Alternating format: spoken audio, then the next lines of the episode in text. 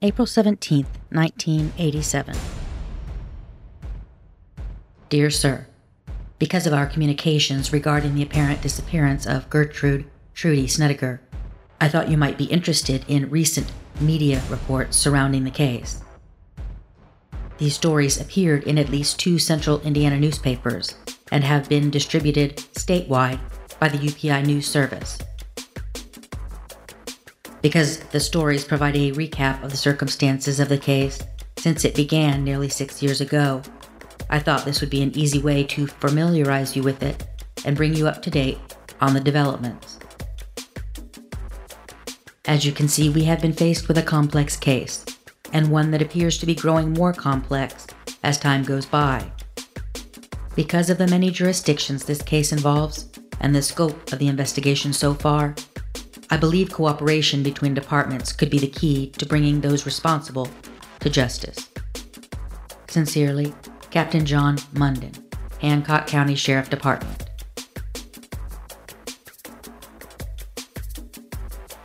That letter was addressed to Lieutenant Greg Meeks of the Carmel Police Department in Indiana.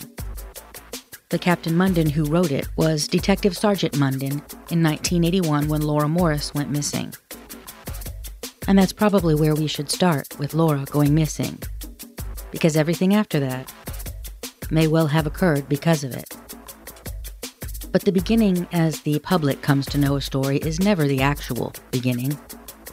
We will be well into this story by the time police are certain that something very bad probably happened to Lora Morris.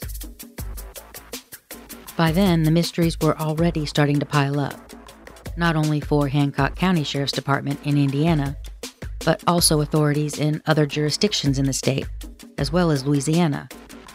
A man whose throat was slit in his bed another man who allegedly met Steve Snedeker, Lora Morris's father, in New Orleans and was never seen again.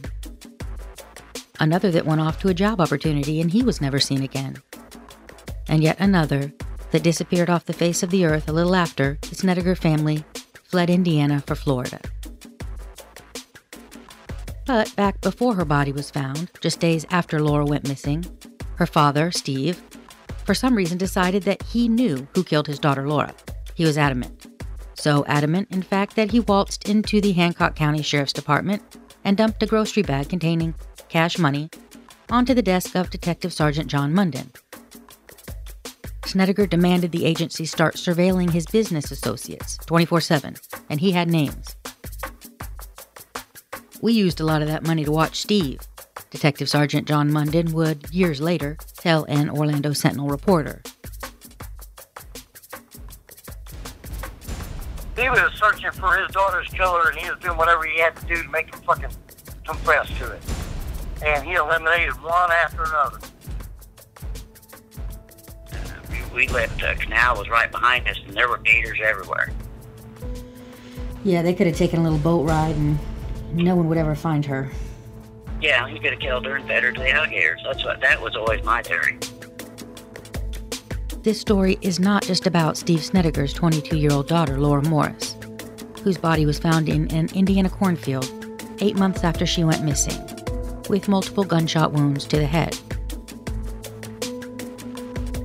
This story isn't just about Tony Lambert, who went missing from New Orleans about a month after Steve's daughter went missing. Allegedly, he and Snedeker went for an airplane ride over the Gulf of Mexico, and only one of them returned. This story isn't just about Gene Lindner, the 47 year old president of an aviation hardware company, who was found nine days after that alleged plane ride I just told you about by his eight year old daughter in his bed with his throat cut. Detective Sergeant John Munden would later marry Gene Lindner's widow, Nieves. But I'm told that homicide is unrelated. This story isn't just about Chuck Smith, the one time employee of Snedeker's oil company, who saw Lora Morris in a vehicle at a gas station just a day or two before she went missing with a scruffy looking dude who he thought she appeared to be afraid of. Chuck went missing too. And according to Detective Sergeant John Munden, Steve's wife, Gertrude, Trudy, was responsible for that one. This story isn't just about James Wilkes, Steve's right hand man, who Steve's oldest son said followed them to Florida about three months after his sister disappeared looking for work. And then he was never seen again. This story isn't even about Tony McCullough, the other Tony in this case. There are two. The pair of Tonys tried to buy his oil recycling business the summer Steve's daughter went missing, only that deal fell through because Steve refused to open up the books.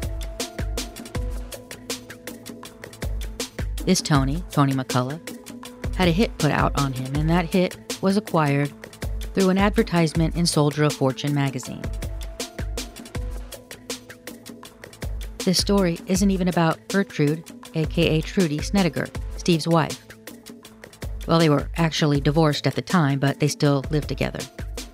She went missing sometime in 1986, but nobody can quite be sure exactly when that happened because she wasn't even reported missing for over a year.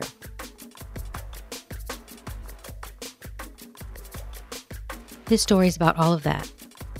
It's all related, like a series of dominoes, when the first one falls, it triggers the next, and the next, and the next. But at its core, this story is about a criminal and a cop, a con man and a lawman. Two men whose lives became inextricably intertwined in the summer of 1981, and neither of them would ever be the same. Steve Snedeker believed a couple men who had tried and failed to buy his oil recycling business that summer were responsible for his missing daughter. At least that was his first theory. But according to John Munden, Steve Snedeker was wrong. John Munden had a theory. He believed that Trudy Snedeker killed her own daughter after an argument that somehow went bad. But he could never prove that theory, although it appears that Steve Snedeker may have gotten a whiff of it because the last person to go missing was Trudy Snedeker.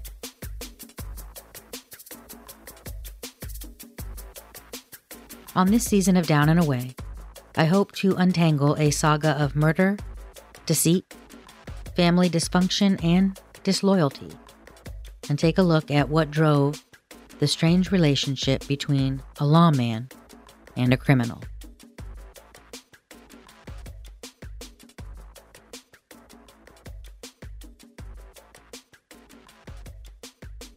Talk to me about Lora's relationship with Stephen Trudy um, around the time she went missing, but also prior to that. What was their relationship like?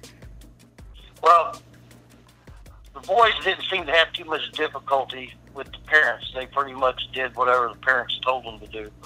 But the girls, because they were married to other men, myself and Bryce, you know, they the, the girls had a, a greater influence over them than what the boys' wives had over them.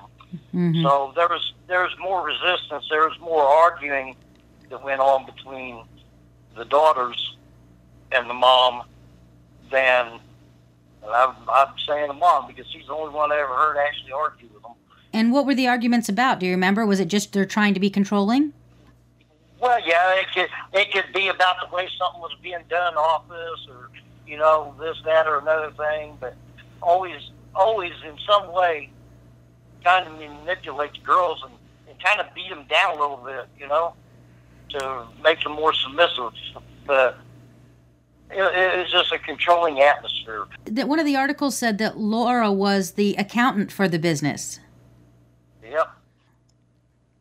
So Lora worked at the Snedeker's office before she went missing. And then once they, her yep. family went to Florida, she didn't have a job?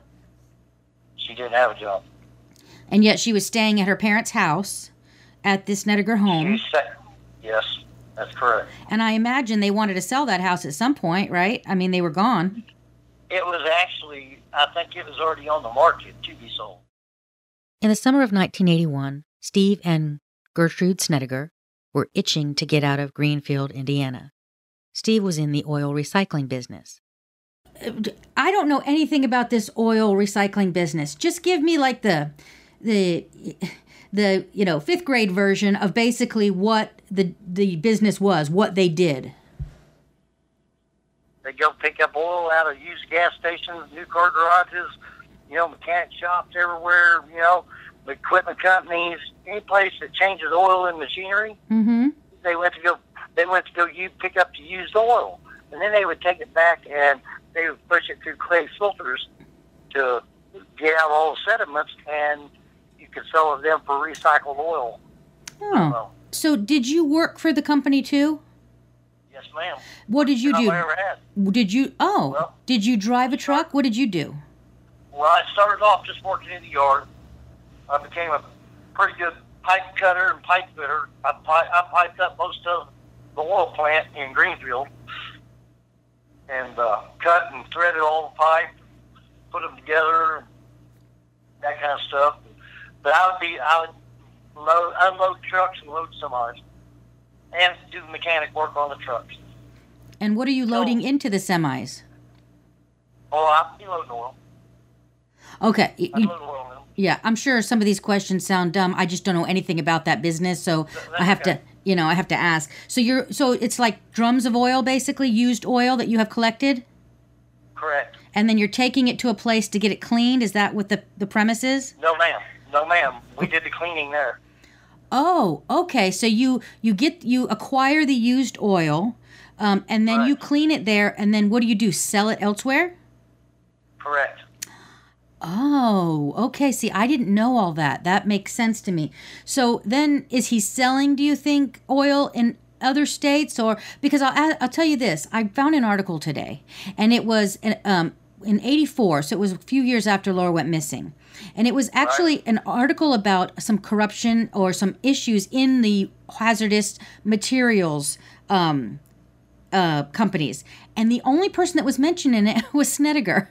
They were talking, No. yeah. So they they were talking about an internal investigation they were doing into into companies that were taking hazardous waste oil and dumping it places, and there were other dangerous things going on, and perhaps organized crime. Um, attachments to it. And, and they only gave like hints basically in the newspaper. But it was funny to me that he was the only literal name that they gave and they mentioned Lora going missing and how there were things going on in this in this hazardous waste um, business businesses that was you know some sketchy stuff that they had developed this whole group of people to investigate. Right. And and, and there was and oil used to be used for a lot of stuff. That's that's been one of the biggest fluctuating industries, really, in this country because it would go from one day where you they pay you to pick it up to you pay them to pick it up to it was free to all right. Well, we're going to pay you to pick this up again because it's got you know it, huh and then it went back to where you had to pay to pick it up again. And I imagine that fluctuation in whether you're paying or you're being paid means that uh, the difference between your company making a lot of money and you not doing so well at certain points, right? Yeah, pretty much. I mean, it fluctuate on the other on the on the back end too. You know, So then it makes sense that he'd have this business that was doing okay, but he might be supplementing it by doing other shady stuff, you know, um, like the taking empty trucks to, you know, make money off right? like with Buck. So he had Buck as a source for that. I mean, if he didn't have Buck on the other end, Yeah. he wouldn't have oh, it. Oh, I'm, I'm sure Buck got paid handsomely for it. Now, do you know why they ended up wanting to sell it and go to going to Florida in the in the first place? What was the reason? The business? You know, I, I don't recall what it was. It seemed like it was a very good one. They just wanted to move to Florida. Do you think? you know that's a thousand miles away from my family. Yeah, and I just I'm I, I'm trying to come up with a reason why they would be moving. Do you think there was any could have been anything going on that they were trying to get away from? It, I don't I don't know. I don't know. Um, it may have been because they found a good market down here, and you know. Yeah, yeah, that's true. Steve and Gertrude, Trudy is what everyone called her, had been on a months long push to get their entire family to move with them to Florida. Now, the Snedekers were not your average leave it to beaver type of parents, hoping to keep family together so they could enjoy one another's company. In fact, it did not appear that most of the family even enjoyed being around one another. Steve and Trudy were described as controlling people who insisted on getting their way, and using any means necessary to get that. What they wanted in 1981 was to get out of Indiana and head south, where the water was warm and the air was different. I say different because I suspect that they may have had other reasons for leaving, reasons that had little to do with the beaches and warm Florida air. The Snedekers always seemed to be running from something, and that was usually the last illegal thing that Steve Snedeker did. In the 1970s, their family was on the run, one step ahead of the FBI, who had been tracking them across the Southwest for about two years. They schlepped from hotel to hotel, living under assumed names, in the hopes that Steve could avoid charges involving an investigation into a tractor theft ring. This story is interesting for how it illustrates the people that Steve Snedeker was associating with as far back as the 1960s. Let me see if I can paint you a picture. So, three men decide to jack some pricey lawn equipment from George Waller's Farm Equipment Company in Port Clinton, Ohio. Two of these nincompoops get pulled over on the highway with said lawn equipment beneath a tarp that they'd also apparently stolen, and they get hauled into the pokey where it was learned that nincompoop number one was wanted out of Chillicothe, Ohio for jamming the leg of a bar stool about three or four inches into the forehead of another bar patron during a fight. You'd think, with that kind of monkey on your back, you would sit tight. Maybe not break into a farm equipment company and instead you know, chill the hell out, enjoy your free time before comeuppance finds you. Nope, not Ezra Nunley, aka Nincompoop number one. He and his buddy, Nincompoop number two, also known as William Regan, they had to have that lawn equipment. But Steve Snedeker got away, and he ran. But they did end up finding Steve. It took a few years. He was living on the lam with his family, dragging them from hotel to hotel, living under assumed names. But law enforcement eventually found him in Texas and hauled him back to Ohio. Steve Snedeker pled not guilty when he was indicted on March 17th of 1972 on five counts of grand larceny. He was released from the county jail when his brother posted the $5,000 bond. As preparation for Steve Snedeker's trial, both Ezra Nunley and William Regan were brought to be deposed in the matter of the state of Ohio versus Steve Snedeker. But something interesting happened in the interim, according to Steve's sister, Mary Jones. Mary would later tell police that Steve sent word to the mother of one of the guys in jail that if he testified against Steve, he had better think about the safety of his family. I'm not sure whether it was Nunley or Regan who was the recipient of this friendly warning. Perhaps it was both, but in the end, Steve Snedeker pled guilty to the lesser included charge, entering upon the land of another, that being George Waller's Farm Equipment Company. The judge agreed to strike the other counts in the indictment. He fined Steve $500 and sentenced him to spend six months in the Ottawa County Jail. But that sentence was suspended on condition that Snedeker be placed on probation and pay his court costs within six months. So that jury trial never happened. And that story is a good primer on Steve Snedeker's problem solving skills. And you do not want to be on the business end of those. Now, William Oliver Regan, aka Bill, nincompoop number two, who I alluded to earlier, wasn't exactly a nincompoop. And because Regan is going to show up much later in this story in a way that is very compelling, now is probably as good a time as any to give you a rundown on him. John mentioned something about a police officer that had gotten killed somehow. Um, he didn't really have a whole lot of details, but we were talking about what was going on in Port Clinton. So see, I didn't even realize it was a theft that he was involved in, but it makes perfect sense to me. yeah, exactly. Kind of low low rent type stuff. They were stealing lawnmowers yeah. from a farm equipment company. Right.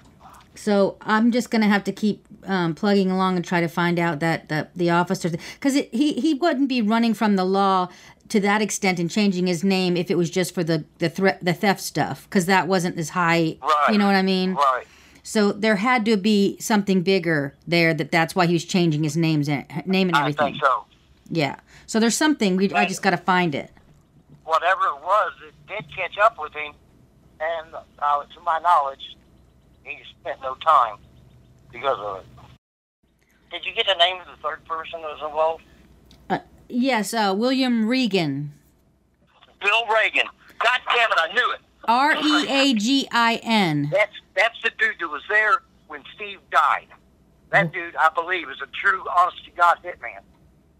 It's R E A G I N. Yep, That's the guy you were telling me about. yep. So what that's how far back they go. They go Way back, obviously to there. yes, sixty nine. Yeah, yeah. I'm gonna have Bill to Reagan ended up in Atlanta, Georgia. doing what? I don't know. He was a fucking hitman, I think. I swear, I swear to God, I think that's what he was. Nobody liked him. He'd come around from time to time, but Brenda would say that, man, he was one of the scariest people I ever met. You know, they pulled both those guys in to do, give depositions. They brought Yep. they brought Nutley or whatever. What's his name? I keep pronouncing it wrong. The other guy who was the the barstool I- guy.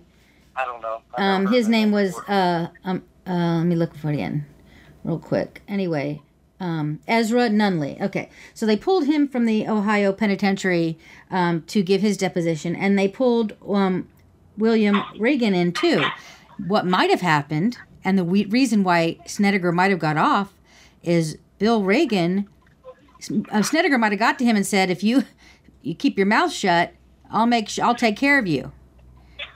And so may have been. and then all in the years later, he may have been coming back for money, and they may have still had some dealings. If he was there when Steve died, there's a reason why he was all the way back. Did There he, was. Huh? you said he showed up b- before he died, right? And he went to the hospital. Yeah. Yeah, Steve was in the hospital. Bill Reagan came down. The night Steve died, okay, Bill Reagan was at the hospital. So was Wanda. So was Brenda. So was Bud. So was Joe. And they were all there when he died, the like the actual moment he died. Yes. Yeah. Because Brenda was there when Bud went in, okay? And and her and heard what Bud said. He walked in, looked at his dad, said, I got one question for you. Where's my mother? And his dad wouldn't tell him. And Bud stormed out of the room. Jeez. Bill Regan was a big, strapping fella in his prime. Born in 1923, he stood six foot two, 230 pounds, black hair, brown eyes, and he liked him some auto theft. Well, robbing in general seems to have been within his bailiwick. At one time, Bill Regan was listed as Georgia's most wanted fugitive. But that rascal committed a whole lot of crimes before that happened. In 1951, he was on parole after having served four years on 11 counts of car theft during an incident where he got into a police chase where two Atlanta, Georgia patrolmen were seriously injured when their patrol vehicle struck another car. Regan and another man confessed to 12 armed robberies in December of 1953, and for the next four years he did time in multiple prisons, including Butts County, Fulton County, and Gwinnett. In March of 56, he escaped and was on the run for about five weeks before he was recaptured and sent to do hard time at Georgia's Rock Quarry Prison in Macon County near Montezuma. By that time, he had about a 45 year sentence riding his ass, with only a couple having been served. He must not have taken kindly to the place because he and six other prisoners escaped in May of 1958. Regan was not content to Netflix and chill or whatever its 1958 equivalent. He committed multiple armed robberies while he was out, some of which included tying victims up. Now here's the kicker well, the first kicker. Old Bill was out for a year before they finally tracked him down, exactly one month shy of a year from the day that he had escaped. Georgia's most wanted fugitive surrendered when local authorities approached him as he worked as a filling attendant at New Casino Truck Stop. He had married a local Chillicothe girl named Patricia and was living under the name of William Newsom. Still facing 42 years on top of whatever he would get for the escape, Bill insisted that he would fight extradition from Chillicothe because, quote, they'll kill me if I go back. Now, the second place that he escaped from was known to be a tough place. It wasn't called the Rock for nothing. Prior to his last escape around 1956, he was one of 39 prisoners who had smashed their legs with sledgehammers to draw attention to the inhumane treatment they say they had received there. And when locals got wind of his story, they rallied around him. Local attorneys interested in the case took petitions with the signatures of 3,200 Chillicothians to the extradition hearing. They were aghast at the cruel treatment that he said he received and believed that he had gone straight after his escape. His boss even said that he was a trusted employee. Meanwhile, Georgia authorities were still calling Regan one of the most dangerous prisoners they ever had in their penal system. In the end, Governor DiSalle ordered Regan extradited back to the prison camp in May of 1959. But that wasn't the end. Remember when I told you there was another kicker? Well, here it is. About three years later, Bill Regan was paroled. I'm going to add an addendum to that kicker. Three years after that, his jail records reflect that his sentence was commuted in October of 1965. Quote, commutation and restoration of civil and political rights. Now, I feel as though I can tell you with almost 100% certainty, let's say 99% to be safe, but I can tell you with a high degree of certainty that that did not occur because Bill Regan was innocent of all the charges that led up to that 45 year sentence. He pled guilty to all of those auto theft charges. And more. Somebody did some informing on somebody.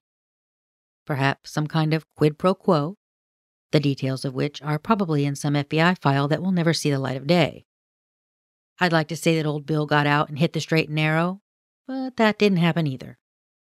In 1968, he was indicted with Ezra Nunley on those five counts of grand larceny in Port Clinton, Ohio, the same ones that Steve Snedeker ran from and eventually slithered out from under.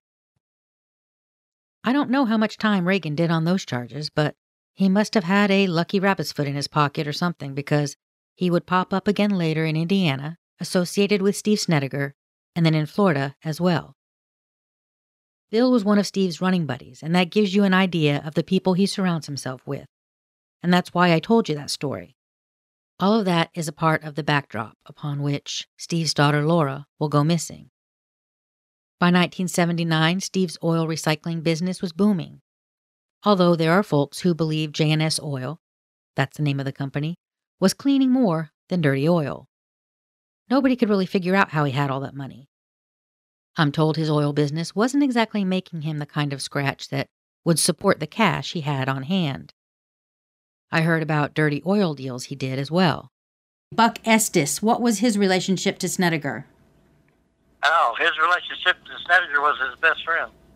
He worked at a company in Newcastle, Indiana, where Steve Snedeker would take empty loads of oil, empty tankers in, and get paid for like six thousand gallons of oil.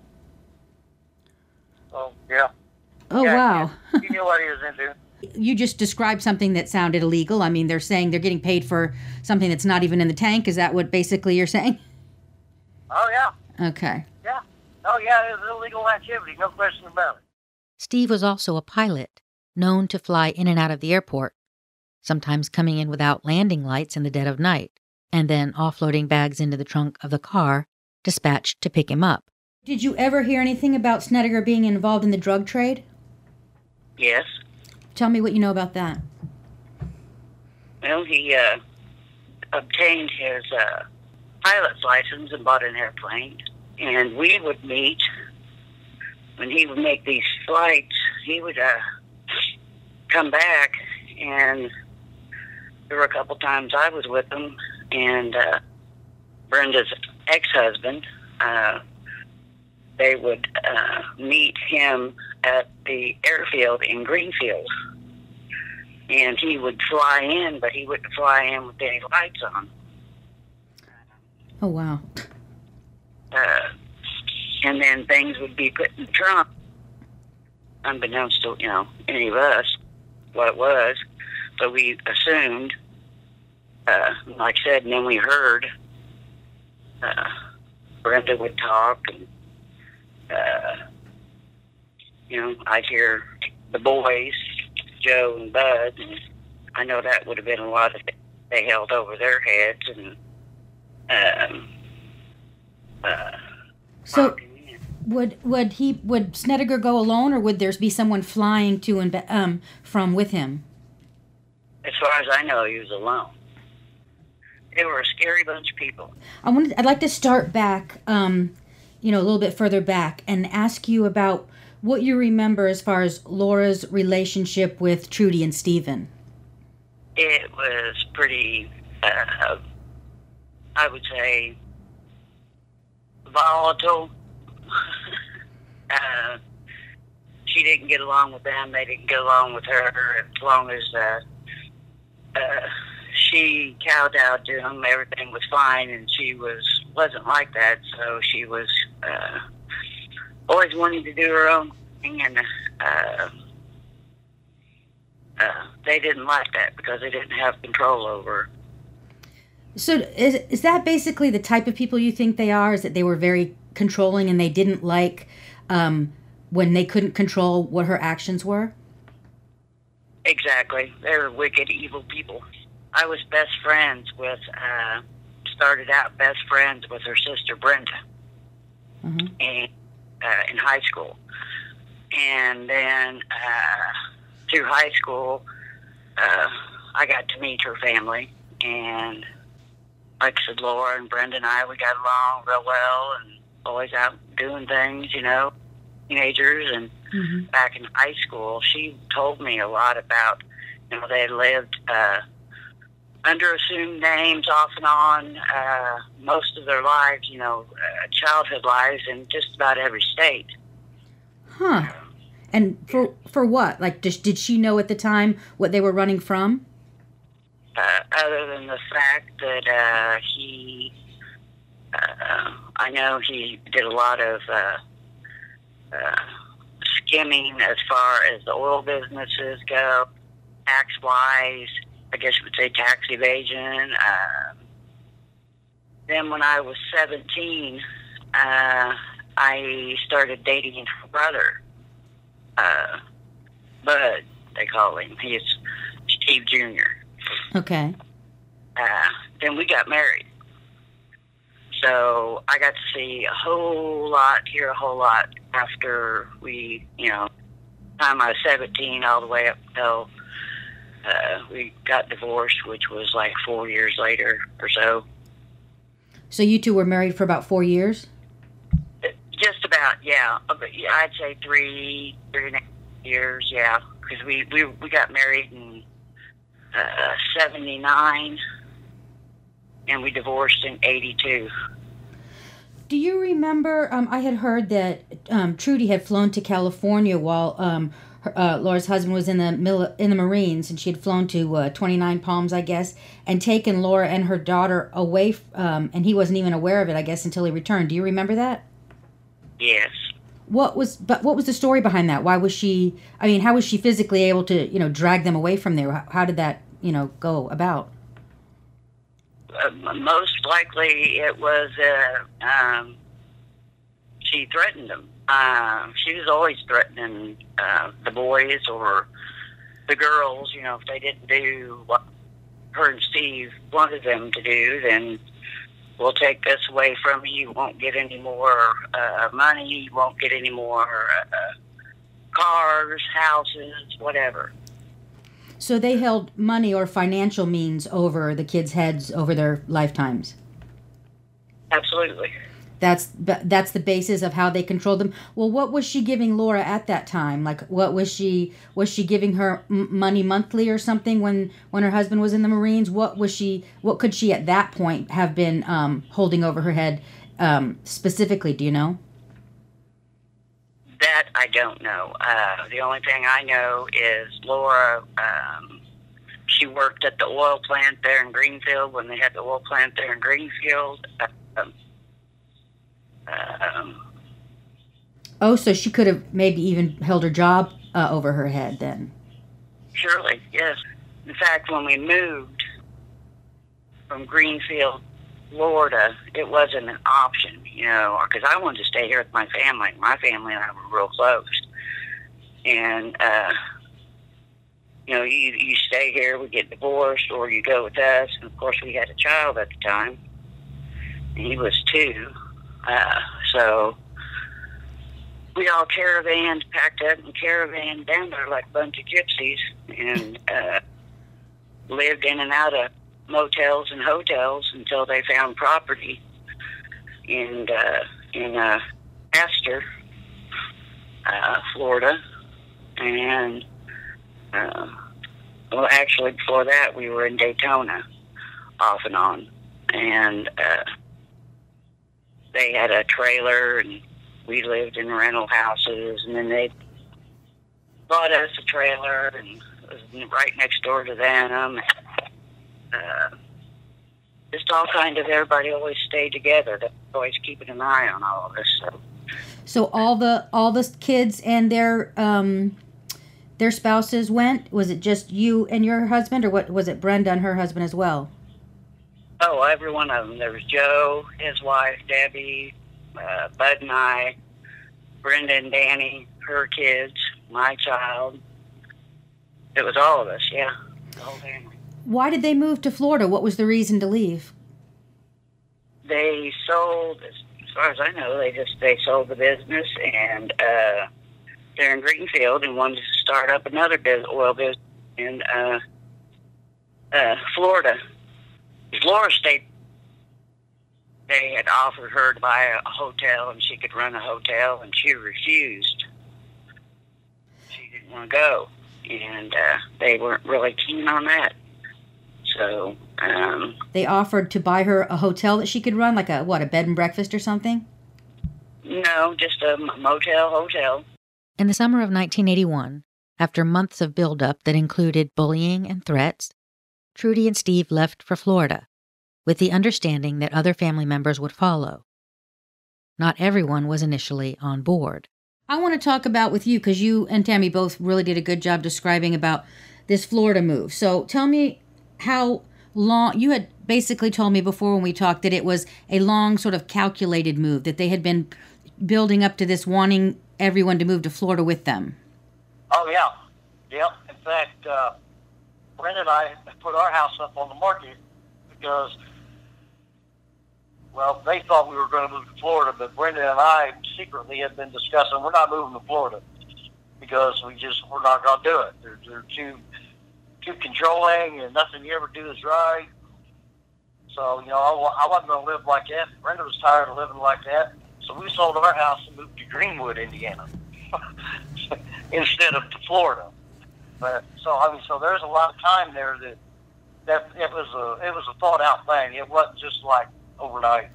When you moved to Greenwood, had they had Steve and Trudy already moved to Florida? Mm, I think they had been going back and forth, but no, the business was still actually operating in Greenfield at that time. So how did you guys? How did that go over? You and uh, by the Oh, way, we're moving to Green. It didn't go over good. Was there an argument? Um, somewhat, not not not to a great extent, but uh, we had tried to separate from them, you know, a time or two before that even. So, just because of the nature of things, it's hard. First off, it's hard to work for family, Yeah, yeah. and and second, you know, they're. I, I, I already knew at that point Steve wasn't really the honorable man he appeared to be, you know? So you got a sense of his maybe shady business stuff. Yes. Lora Morris, Steve and Trudy's other daughter, refused to leave. At the time she went missing, Lora was staying at 73 Shadeland Drive in Greenfield, Indiana, the Snedeker family home. On August 10th, 1981, Trudy Snedeker arrived in Indiana. Her daughters, Lora and Brenda, picked her up from the Indianapolis International Airport. They took her to a steakhouse in the mall, and Brenda's husband, Danny, met them after he finished up a racquetball session. You had told me the first time we talked that um, you got a sense that she didn't want to go back with Trudy. Tell me about that. She did not. All right. Well, all right. Here's what happened. Lora was actually staying with us in Greenwood, right? She wasn't living out, staying out in Greenfield by herself in that house. All right, her and Brandy were living with Brenda and I. Oh, really? Yeah. Yeah. But not at that time. Because look, two weeks prior to when Judy got here, Lora came home one night, blowed out of her head, you know, higher and fuck. And Brandy's eyes were just beat red and she wasn't acting right. So Brandy had somehow gotten high also. What? All right, just by just by contact. People on cafe sitting around smoking joints and filling it up with fucking, you know, the room up with smoke, whatever. So Brenda and I sat Lora down and said, look, look, you want to go out and do this yourself? Go right ahead. Feel free. You're a grown-ass woman. But from now on, if you're going to go do that, you're going to leave Brandy here with us because she ain't co- she can't come back here like this no more. And uh, so Lora took offense to it and grabbed up her kid and her all her belongings that she had there and took off. And that's when she moved back out to Greenfield two weeks before Mom got home. And that night, after we went and had dinner at the steakhouse, Lora wasn't even hardly talking to us. Okay, but Lora wanted to stay at our house that night. She knew what was going on. She knew what was getting ready to happen. There, she knew there was going to be a fucking huge ass argument because she knew why mom came back up here to start with, which was to make her come back down to Florida. And one thing led to another. When At, it, I'm sorry, go ahead. at any rate, there, there's there's a real strong case that they had an argument that night, and she was expecting it to happen. Danny told me that Lora was on the outs with he and Brenda at the time. But even with that tension, he said that Lora expressed an interest in staying with them that night, rather than returning to the house on Shadeland Drive with Trudy. This aspect will be contradicted by information in the police reports, where we will later learn that Lora had told two witnesses that she was actually upset with her mother, Trudy, because she had planned to stay at her sister's house, rather than with her. It will not be as clear, however, why Lora said this but we'll get into those detailed statements later in the podcast. One thing is clear Lora and her mother did not always get along. It seems as though the intention of Trudy's visit was to put pressure on Lora to come back with her to Florida and bring Lora's daughter Brandy with them. Steve and Trudy did not like Lora's ex husband, Bryce, and they did everything in their power to keep them apart. And as this story progresses, you will learn more about the lengths to which they'd go when they weren't getting their way. How long did she live with you guys? Uh, it wasn't long, maybe three, four months. And if that, I don't know. How was she just smoking pot or was she more deeply into drugs than that? No, there's some rumors they were uh, selling pills and everything else. So she came home one night and she had Brandy with her and she was all strung out. Yeah, And at that time she was not with with Bryce. They were separated. right. They were. But were they still seeing Bryce each other? living up in Goshen. Yeah. Pardon? Were they still seeing each other though? Uh, well, there's there's some speculation there, you know, that maybe Lora's thinking about getting back together with him. In fact, Bryce said that they had been talking about that. But whether that's true or not, I don't know. His I spoke I actually did an interview with his mom. She was real kind and she let me record her too. And she was Barbara, is that her name? Yeah, she was real nice, and she was telling me, um, and I got a sense that sh- that's why she wanted him living with her too, because he may have had some similar issues, and she wanted to be able to keep out an eye out for Brandy. It was. Yeah, right. It was. And um, so she was telling me that um, what was I going to just tell you about? Um, oh, that s- close to the time that and it must have been probably within that two week period around the time she went missing she had called her and asked if she could come move back there and she had told her yes of course so you know it does seem like she was going to be moved trying to move back with bryce you know or there or whatever Yep. and it's probably because she saw the writing on the wall i mean she didn't want to go to florida they were selling that house she didn't have a lot of choices at that time you know Right. Absolutely. I get that. where tell me 100%. what was her and her and we were talking a little bit about um by text about Bryce and Lora's relationship and I asked you if there was any you know why what, do you know why they got divorced first of all Uh, irreconcilable differences. Did, were they actually divorced? I don't even remember. yeah they got divorced forget when they in split up. January that year and so do you remember them fighting when you, you know when you were around them Um, yeah, yeah, I, it's a long time ago, but yeah, we used to go over to their house and play cards and stuff. Where then I did, we all lived in the same town together. And there were times that, you know, it ended in an argument between two of them over the night. Or when we get there, we can do, see Lora been crying or something. You know, but So, it, uh, in the beginning, when I was researching this, I, I sort of was under the impression that Steve and Trudy had sort of been the reason, but it does seem like that Lora and Bryce were already having problems. yeah, and it could have been the tension because of Steve and Trudy too. Yeah. That's what was causing the arguments because Bryce was pretty obstinate. Bryce didn't like him at all. Okay, Yeah. and uh, so he didn't want nothing to do with them. Nothing whatsoever. They didn't like Bryce too much either. Hmm. But so so that could have been the, the, the basis of the arguments. You know, Yeah, could Or definitely be. of. Being pulled and pushed in a couple directions and she's kind of like you know and lora i kind of feel bad for her because she's got you know she's got parents that are controlling and manipulative and not real great and then she- her if her husband and her are fighting she's like you know which where where, where do i go? The worst possible you know which is better situation for me you know? On that night lora and her mother eventually returned to the family home on shadeland drive. We don't know much about that night because the only person's account that we have is trudy's Based on phone records, we do know that there were two calls around 11 p.m. and then just before midnight between Lora and Bryce, who lived in Goshen. Those two calls are the last time that anyone but her killer heard from her. The next morning, 22 year old Lora Morris was gone. Trudy told police that she woke up around 6:30 and Lora wasn't there. She said the TV was still on, the family room door was partially open, and Lora's keys, her purse, and other personal items were still there. When police arrived, they found no signs of a struggle or any evidence to suggest that a crime had taken place. They did begin an exhaustive search of the area, to no avail. The next day, Trudy Snedeker told police that she got a phone call at the house with an unfamiliar voice that said, I'm going to get you, sucker, or I'm bound to get you, sucker.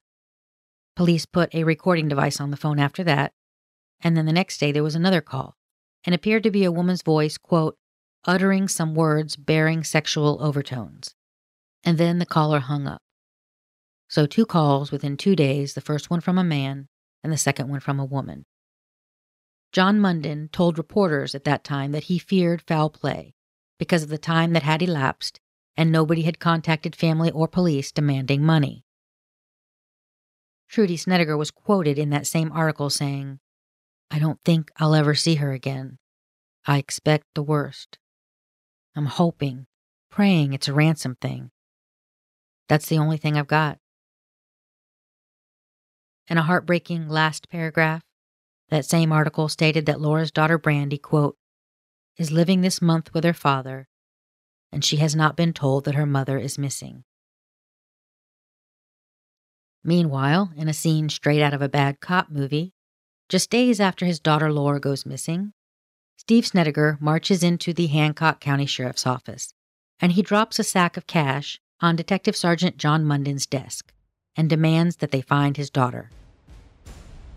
To me, the interesting bit here is that John Munden didn't turn the money away. Generally, it's wise to avoid any appearance of impropriety between police and the people who are being investigated, including their families. Even though John Munden couldn't know at the time that one of the Snedekers might come to the fore as a suspect in Lora's case, I don't think I'm out of bounds suggesting that a cop should not be taking a bag of cash from a citizen who is demanding certain things be done in the investigation. They had different areas, people they wanted to watch and stuff. And Steve did. He, he took them. He took them cash money and said, "Here, hire all the people you need to hire." I think I really believe Steve was in the complete dark as to what happened to his daughter, unless he hit the nail on the head. I don't know. Now we've got Munden uh, investigating the case. He's got a couple people, excuse me, that he that uh, uh, more than just those two, but a, a bunch of people that Steve is saying, look into all these people. I want you to surveil all these people, business associates. But then Steve, and this is from Munden. He's telling the story later in newspaper articles. Steve comes to him and says, "I'm going to." get take Tony to get Tony to come to New Orleans, and I'm going to find out what he knows. He tells Munden this before he does it, and Munden doesn't say, "No, that's a bad idea. Don't do it. You are forbidden to do it. I'm a cop, and if you go near him, you're in trouble." No, he doesn't do that. He says, "Steve, why why don't you just talk to him here in Carmel? Why do you have to, you know, go elsewhere?" Now. I just don't understand. That's the second time he talks to someone before Snedeker goes off and ends up killing someone, as far as we know. Of course, when the Snedeker started pointing fingers at people, that's when I first learned the names Lambert and McCullough. You know, I hadn't been around there when I kind of said old company. I quit a long time ago. And then when we moved to Greenwood, of course, Brenda didn't work for me anymore either. Uh, it's 45 mile drive. so she didn't work for me anymore either at that point. Now, I knew they had been talking to people about buying the oil company before we ever left Greenfield. I mean, they were already talking about moving to Florida. So, but I never heard any names mentioned. So it's a it's a couple months after, but before she was found, which was eight months after. So somewhere before that eight months, you remember hearing them pointing the finger at these two. What do oh, you? yeah, I mean that was the first thing. That was that was the first names out of their mouth. Both of them, Trudy and um, Steve. Well, but well, yeah, yeah. They were both pointing the finger at at the Lamberts. I Lambert mean, and McCullough. And McCullough. That's interesting. If if we fast forward and we think that Trudy accidentally or whatever was responsible for killing her daughter, that she would have the balls to start pointing her finger at someone else. You well, know? I'm sure that was at Steve's behest because when Steve got got here, which was like I don't know, day, day and a half after the Lord disappeared. He didn't fly up. Him and his oldest son drove up from Florida. Me, I'm getting off first damn airplane. They, they drove up? They drove up. So as soon as they get there, he's pointing the finger at Lambert and McCullough. Yes. Like immediately.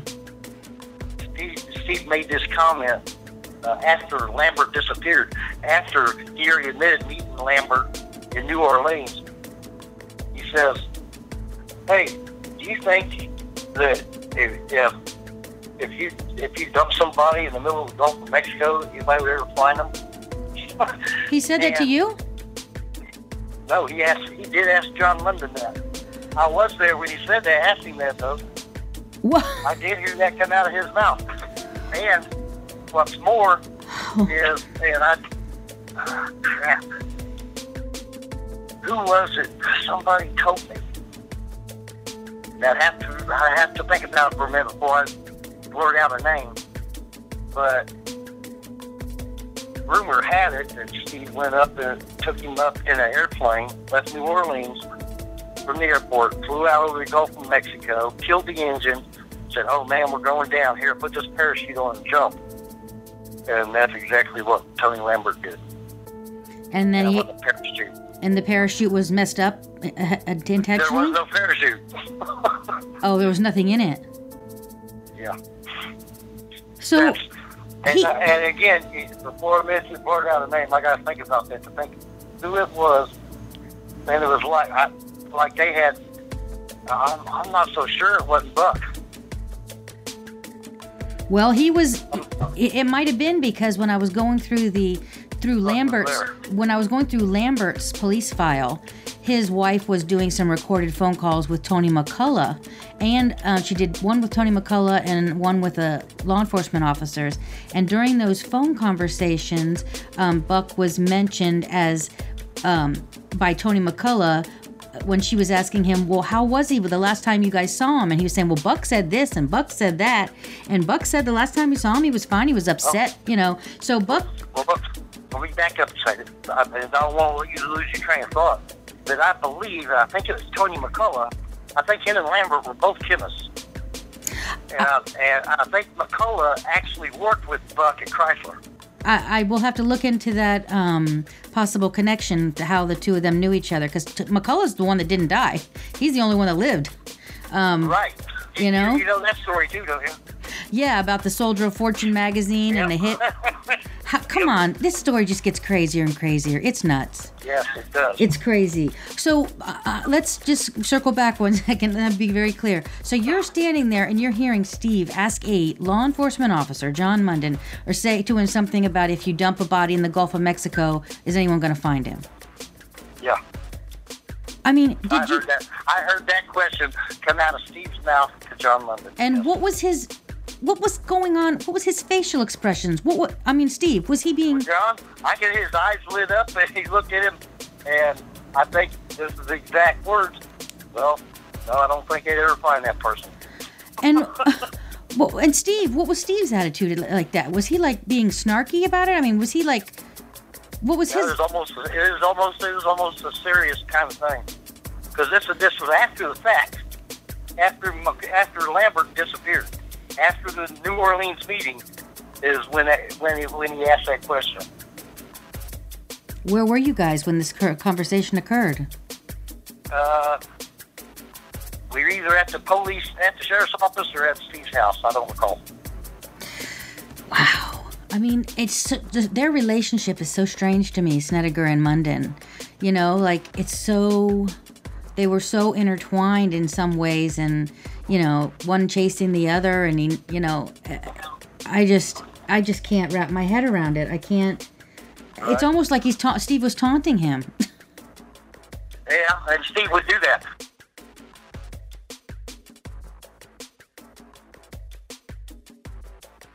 Stay tuned.